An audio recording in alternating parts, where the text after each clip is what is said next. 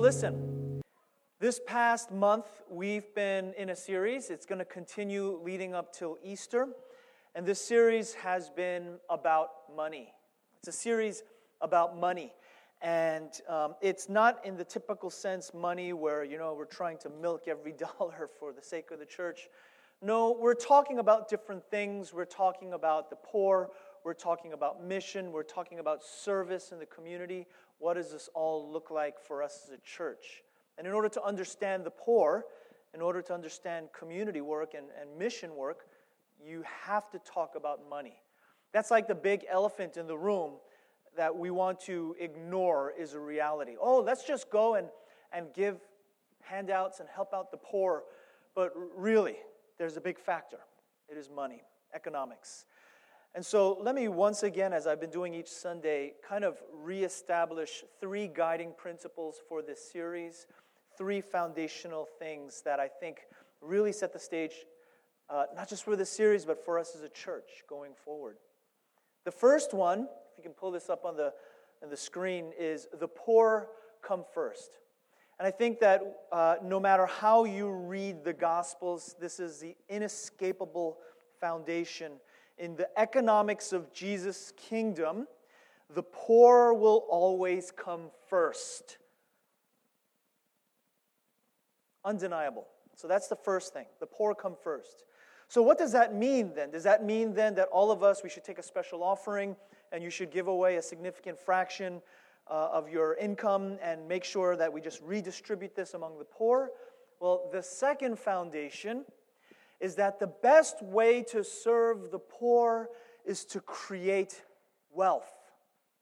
The best thing that we could do to serve the poor is not just dump our leftovers on them or give this massive handout or have this huge redistribution process. The best way to serve the poor, actually, is to give them on ramps to, to, to wealth creating opportunities for themselves. Give them on ramps for wealth creating opportunities for themselves and serving them in this regard. Serving.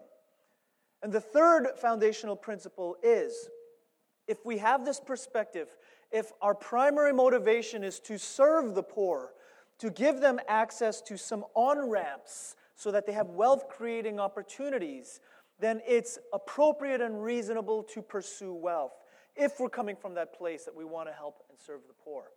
This past week, uh, I had a con- conversation with a representative from the Stoller Foundation. And some of you know about this. Um, in fact, some of your, a good number of your kids are beneficiaries. If you've gone to summer camp, if you've gone to summer camp through Woven, please raise your hand nice and high. Raise your hand nice and high. All of you, and there's more, there's, there's two in the back right there. You've been a beneficiary because somewhere you had this man who started a fertilizer business decades and decades back, started a fertilizer business, and he made a good deal of money. And today, what he does is he uses his foundation. He has a foundation that focuses primarily on at risk communities and making sure that there are on ramps, on ramps for wealth creating opportunities for these communities. So we are beneficiaries of that, and we're having more conversations about how we can um, understand this better and do it better as a church. So, with these three ideas in mind, you know, we've been talking about different things. We've been talking about um, consumption. You know, how you'll sit down in front of the game, like I'm going to do today. You know, great retreat. I'm going to sit down, and then the, the, the hot wings commercial comes on, or the pizza Hut commercial comes on. I don't like Pizza Hut. I'm from New York. I need to have a real slice of pizza. But for some reason, my desire kicks in, kicks in, and these appetitive, consumptive things become awake because marketing knows how to mess with your mind. And so, desire, this is a thing that we have to address. Did you know that as Christians, we have to curb our desires? We actually can't let our desires run amok, whether it's for pizza or whether it's for um, anything under the sun. Uh, American economics is driven by consumption, but we Christians actually have to watch out for consumption because desire can go crazy. So we talked about desire, we've talked about these different things. Today, what I'd like to talk about is a carrot. Carrot. So if I can illustrate what I mean, if you've ever seen this picture of a man sitting on the back of a donkey. And he's sitting on the back of the donkey, and he's holding a fishing rod, and at the end of the fishing rod is a carrot. And the donkey is trying to grab that carrot, and, and as he is reaching for the carrot, um, you know, he can steer the donkey wherever he wants to go. In other words, a carrot, a carrot symbolizes motivation, incentive. What is your incentive to work, to make money, to serve the poor? What is your incentive to be a moral human being? What is your incentive to contribute to the economy? It's the carrot. Well, what's the carrot? The carrot could be a number of things. You know, the carrot could be hunger. The carrot could be uh, your own needs, or maybe for the younger people, you want to buy a you want to buy a Nintendo Switch after a weekend of playing Just Dance. So your motivation kicks in. Uh, this this word that I want to use is incentive. Your incentive is I need this, or I, I, I have I have a desire. For example, if you've ever heard the saying, "The early bird gets the Starbucks." the early bird gets the worm because the one that wakes up early is the one that's going to get the, the reward. So the, the early bird is essentially driven by what? Hunger. Hunger. So, what, it, what drives you is the question today. This is not just a, a, talk about money, this is profoundly biblical and theological. What's driving you today? Well, nothing really. You know, my pantry's full. I've got my Xbox, it's all I need. I was like a 20 year old college student. I've got the meal plan, mom. So I'm all set. I have no hunger. I have no needs. I have no incentive until mom kicks you out. Says, You're on your own. Hallelujah. It's about time to cut that umbilical. You're on your own, and all of a sudden you experience you experience, I, I, I, need to do something about this. You experience, I need to pursue treasure. I need to pursue work because my stomach growls. This is incentive. What incentivizes you today? What incentivizes? Today, as I talk about incentive, I want to read to you uh, the parable of the vineyard from Matthew chapter 20. Matthew chapter 20 is all about incentive. It's about economics. It's about that thing that makes your stomach growl and says, I, I need. But before I read that parable of the vineyard, let me set the stage. Jesus is inside the back room having a conversation with a rich young ruler, rich young man, and this young man is saying, Jesus, I have this growling. It's not in my stomach, though, it's in my soul. This rich young ruler is a wealthy man. And some of you might know this. Some of you might know what this feels like. He has everything that he could ever want, and yet something is growling inside of him. It's not his stomach, his stomach is full. But what's growling is his spirit. How many of you feel a growling in your spirit that something's not right? I have TV, I have food, I have what I, I have a place to sleep, but my spirit is growling because it's it's impoverished, it's it's starving. And so he says, Jesus, I have this, this, this missing hole. I'm missing something. And Jesus says in Matthew chapter 19, verse 21, he says, I gotcha. I know what you need. If you wish to be complete, go and sell everything you have. And then, talk about incentive, and then you'll have treasure in heaven. And I can picture all the disciples, the 12 of them with their ears pressed up against the door and they're listening. And when they hear treasures in heaven, they're like, oh, treasure. Did you hear that treasure? Until Jesus opens the door. And he says, Are you dropping? Are you eavesdropping? We're not dropping no eaves, sir. Lord of the Rings. Obligatory Lord of the Rings quote. Uh, and uh, uh, Peter, he's bold enough and he says, Well, sir, we've left everything. We've given everything up to follow you. And, and he words it beautifully. I like the way it says in Matthew 19 27, what will then what then will there be for us? What will we have? If you promised him treasure and we left everything will there be mansions and billions and billions of rubles and riches for us? They're driven by incentive. They're incentivized by something. Self-interest. Self-interest if you want to get philosophical. Self-interest. And so what's in it for me is the question will I too have treasures in heaven? So let's hear Jesus' response in Matthew chapter 20, verses 1 to 16. as I read the parable of the vineyard, a response to their question, What's in it for us? And Jesus' response is this listen to the word of the Lord. For the kingdom of heaven is like a landowner who went out early in the morning to hire laborers for his vineyard. Jesus drives out in his pickup truck, and he goes and he needs some workers, and he knows where they're standing. Verse 2 He agreed with the laborers for a denarius for the day, and he sent them into his vineyard.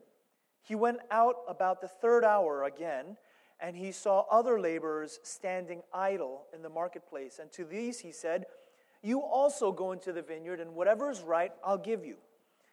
And so they went. Again, he went out about the sixth and ninth hour and did the same thing.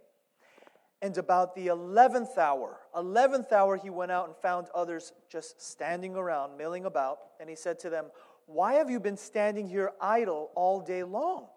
And they said, Because no one hired us. And he said, You go into the vineyard too. And when evening came, the owner of the vineyard said to his foreman, Call all the laborers back and pay them their wages, beginning with the last group, the 11th hour group, and then ending with the first. When those hired about the 11th hour came, each one received a denarius. So the 11th, the last workers to come, received a denarius. But when those who hired first came and worked their whole eight or nine plus hours a day, they thought they'd get more, but guess what? They also got a denarius, the same as the last workers. And they grumbled at the landowner, saying, These last guys have worked only one hour, but you've made them equal to us who've borne the burden and scorching heat of the day. Why is it that we have blisters, sun blisters, but these guys are, you know, they didn't even break a sweat, but they get paid the same. That's wrong. And Jesus answered and said, Friend, I'm doing you no wrong. Did you not agree with me for a denarius? Take what's yours and go. I wish to give the last man the same as to you. Is it not lawful for me to do what I wish with my own money? Or is your eye envious because I'm generous? So the last shall be first, and the first shall be last. This is the word of the Lord. Thanks be to God. This is Jesus' teaching directly. So, that's just like Jesus. So like Jesus. Hey, Jesus, what time is it? The sun shall rise and the moon shall be darkened, and then the sun will set and the last shall be first. Can you, I just asked you what time it is. Jesus, what's in it for me? But this long, drawn out parable, now unpack it. It's kind of like, you know, um, it's kind of like a, a parent that, that, that tells you a parable, he teaches you a lesson. So Jesus tells them this parable, but they're left kind of unpacking it. What does this mean? When they said, What's in it for us? What do we get? Because we followed you, we've given everything up. And Jesus, is he saying, What's in it for you? The same as everybody else, get back in line. Is that what he's saying? Or is Jesus saying, Actually, what's waiting for you is a denarius? And if you look at the top of your notes, you see the little, the, um, the, the, little uh, brief blurb. It's because I, I, I, have this vision in my head of Oprah Winfrey, you know, um, from ancient Roman times saying, You get a denarius, you get a denarius, you get a denarius. Everybody gets a denarius. So generous. Is that what Jesus is saying? You get a denarius, you get a denarius. To the disciples, wow, we get a denarius. It, what exactly he is saying, it depends on how we interpret this. It depends on how we interpret this. And so I think the, the first question, and if you look in your notes, the first of two halves, first question is who exactly are the latecomers?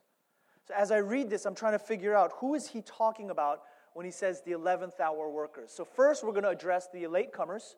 Who are the latecomers? And then the second half, we're going to ask the question, then what incentive is there? What drives us? What drives us?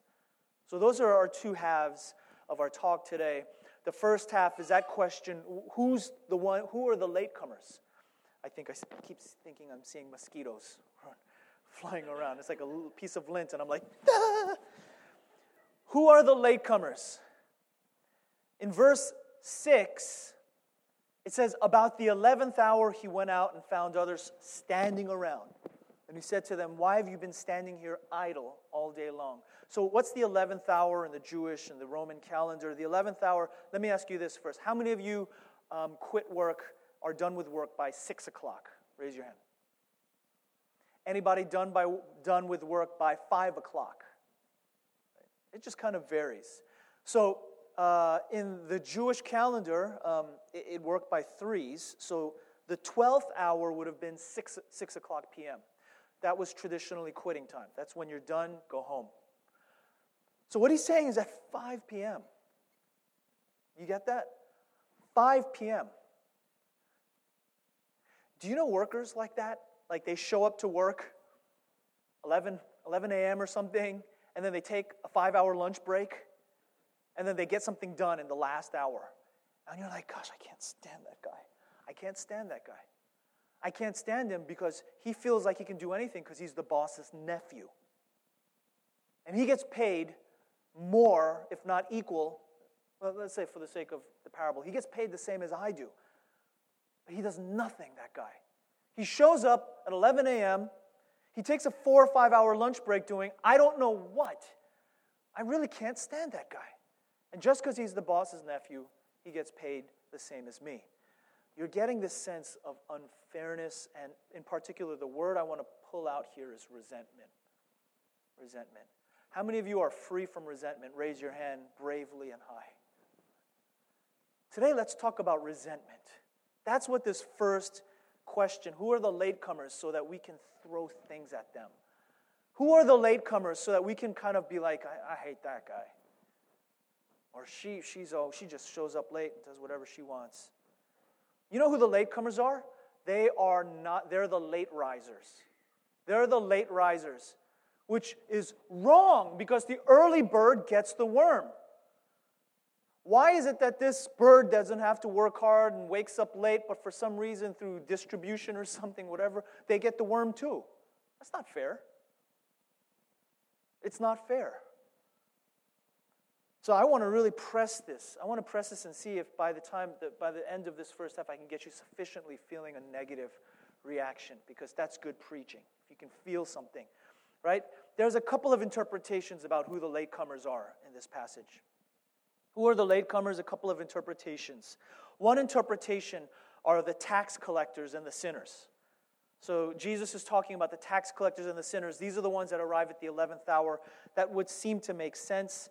Um, except today, when we think about the tax collectors and the sinners and the Samaritan, they're nice and they're furry. We've kind of sterilized the notion. These were not people that you like to hang out with. These really were those who are still standing around at 5 o'clock, 5 o'clock without work. Do you need work? There's a reason why they're the last ones standing, right? A, they're, they're probably late risers. They got a little messed up last night. So they show up on the spot looking for work. All the others have already gone. They're the late risers. Why should they get paid just the same? Here's another one, another interpretation. Another interpretation is that the five o'clock workers are the Gentiles, they're not the Jews. In other words, you would interpret that to mean uh, those who are grumbling are the Pharisees. This makes sense to me. The Jews, as they say, we've been around since the dinosaurs. we've been around since Father Abraham and Moses. We've been faithfully following God for eons. But you guys come along and you get a little hot, you get a little religion, and all of a sudden Jesus says to you in Matthew 19, you get to sit upon 12 thrones and judge the tribes of Israel. No. I was here since the beginning. Another interpretation. You're going to like this one. You say, you, you, you've been a Christian for 40 years of your life, and you faithfully follow Jesus even when it was hard. This person lives a terrible life, and on their deathbed at 70 years old, in the last minute of their time on earth, says, I, I wish to become a Christian. And then they die. One minute on earth as a Christian, that's a, that's a five o'clock worker. Do they go to heaven? Well, there, no, but we need to see the evidence. We, there's a theological argument starts kicking in. We need to see the evidences of the Spirit. We need to see this. And then you go to heaven, and that guy's there or she's there. That's got to upset you. Why are you smiling? You should be frowning. You should start to feel this. There's something wrong with this. I'm not doing a good job as a preacher. I'm trying to make you feel this resentment. How about uncommitted Christians? Those that, that seem like they're just nominal churchgoers. Gosh, if there isn't anything that gets under my skin, you know, they're not true believers. I think, in my opinion, this is talking about the disciples. So when they say, What's in it for us? Jesus is saying, You get a denarius, you get a denarius, you get a denarius. And the first hour workers are actually the Pharisees. The Pharisees are the ones that are saying, Why do they get a denarius? Why do they get to judge the 12 tribes of Israel? Why them? These fishermen, uneducated. Why do, why do they get a denarius? You know, if I can summarize this first half, however we interpret it, however you want to understand this, because there's, there's different interpretations, I think a good rule to interpreting this parable of the vineyard is the latecomer, the five o'clock worker, is that person that you cannot stand today. Think about that. It's that person that really, really gets under your skin at work, at the gym, person that's always hogging the treadmill and never wipes it down after or at the play play date. That, that person who you resent today, think about that person, is the latecomer. And that's going to mess with you a little bit. That messes with you a little bit. Who do we resent today? Of whom do we say that's just unfair? Because now you're asking the next question, which is the second, the, the concluding part of our talk. Then what incentive is there? If it's true that I can show up to work like that person at 11 a.m., because they show up late, the boss doesn't care, and I'll take a five hour lunch break because I don't care. I'm not incentivized anymore. The carrot has disappeared. And then society would crumble and fall apart because nobody wants to wake up early. There's no early risers. There's no drive. There's no ambition. There's no internal motivator. There's no more carrot. Once the carrot is gone, and you get a denarius, you get a denarius, you get it, everybody gets a denarius, then nobody wants to work. This is basic economics. And I think what this concludes is that when you really think about it, grace, which is the theology, which is, it's the doctrine we're talking about today, it really doesn't make good economic policy.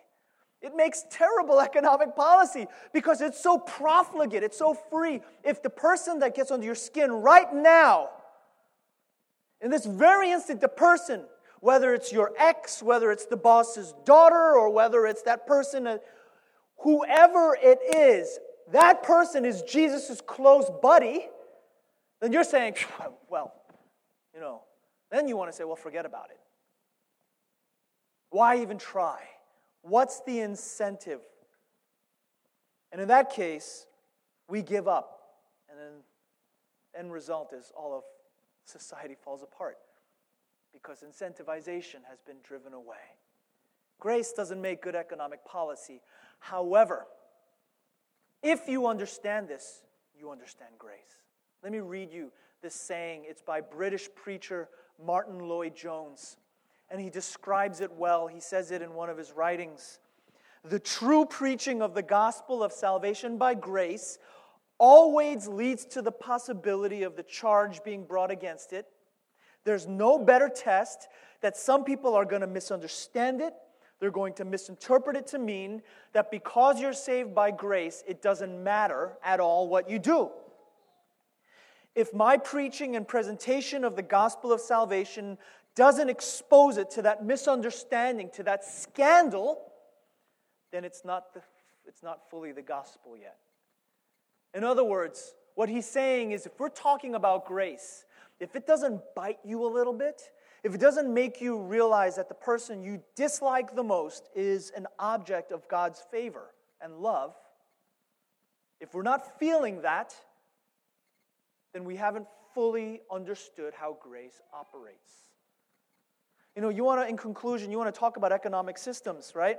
I prefer different, I prefer my own economic system, like public shaming, right? Or spankings, reproval, fear based motivation. I'm joking. Lest I, uh, you know, I need to spell that out. But, you know, those, those approaches are not really working for me so well. They're not really working for me. How about, how about um, an economy based on exploitation or, you know, this, this, this kind of unmitigated greed and appetite?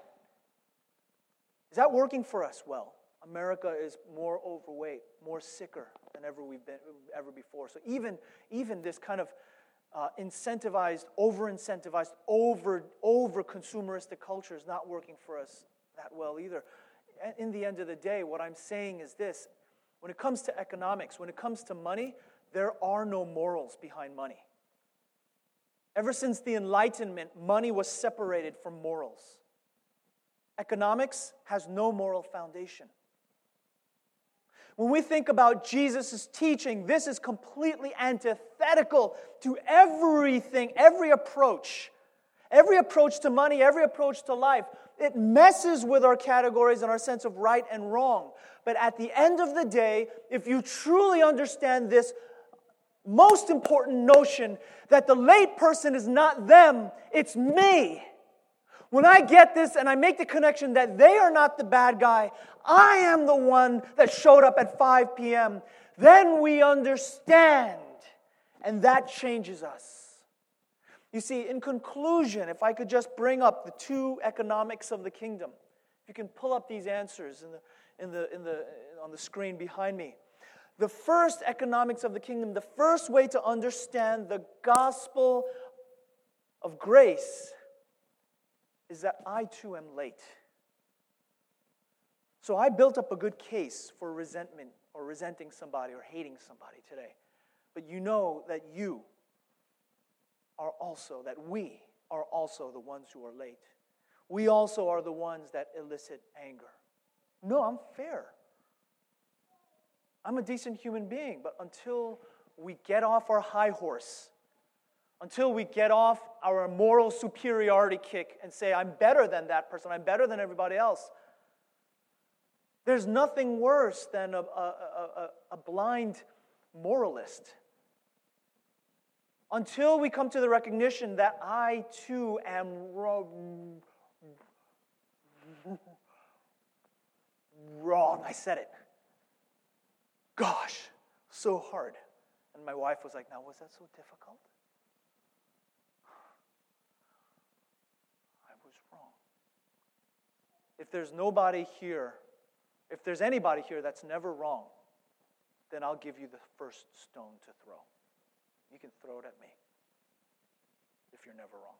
First principle I too am late. I too am late. When you switch these roles and recognize you are not the 9 a.m. worker, you're the 5 p.m. worker, what happens is self righteousness obliterated.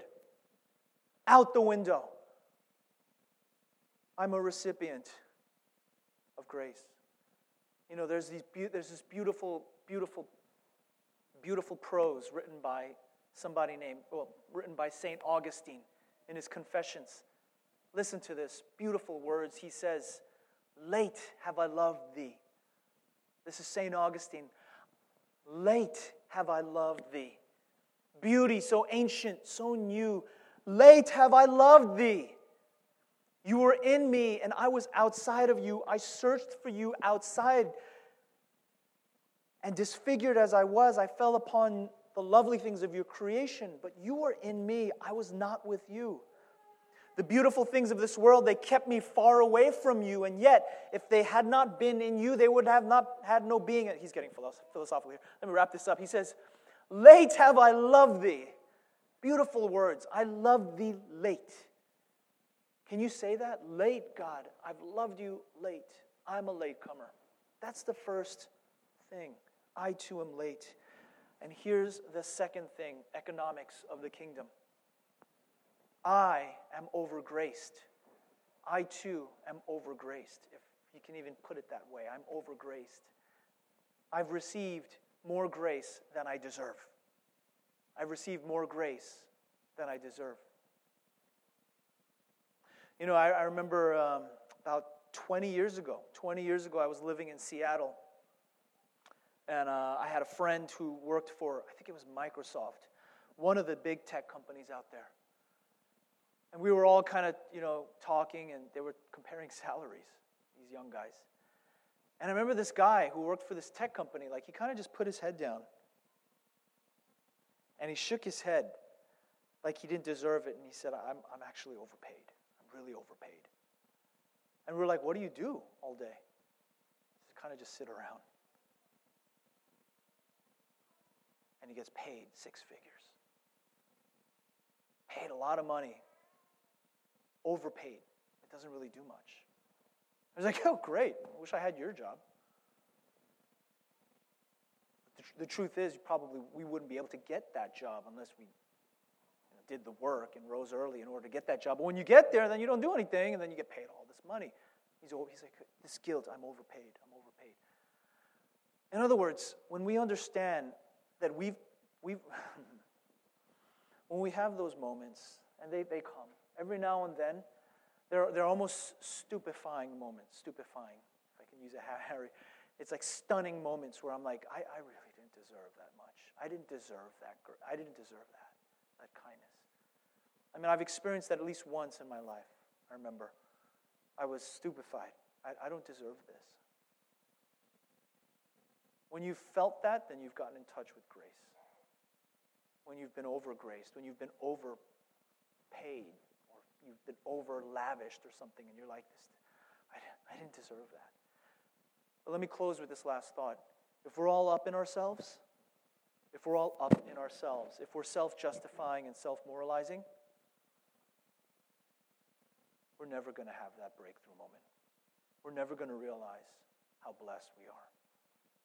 If we're all up in our own stuff, we'll never have the realization that grace is a thing and that it's touched us.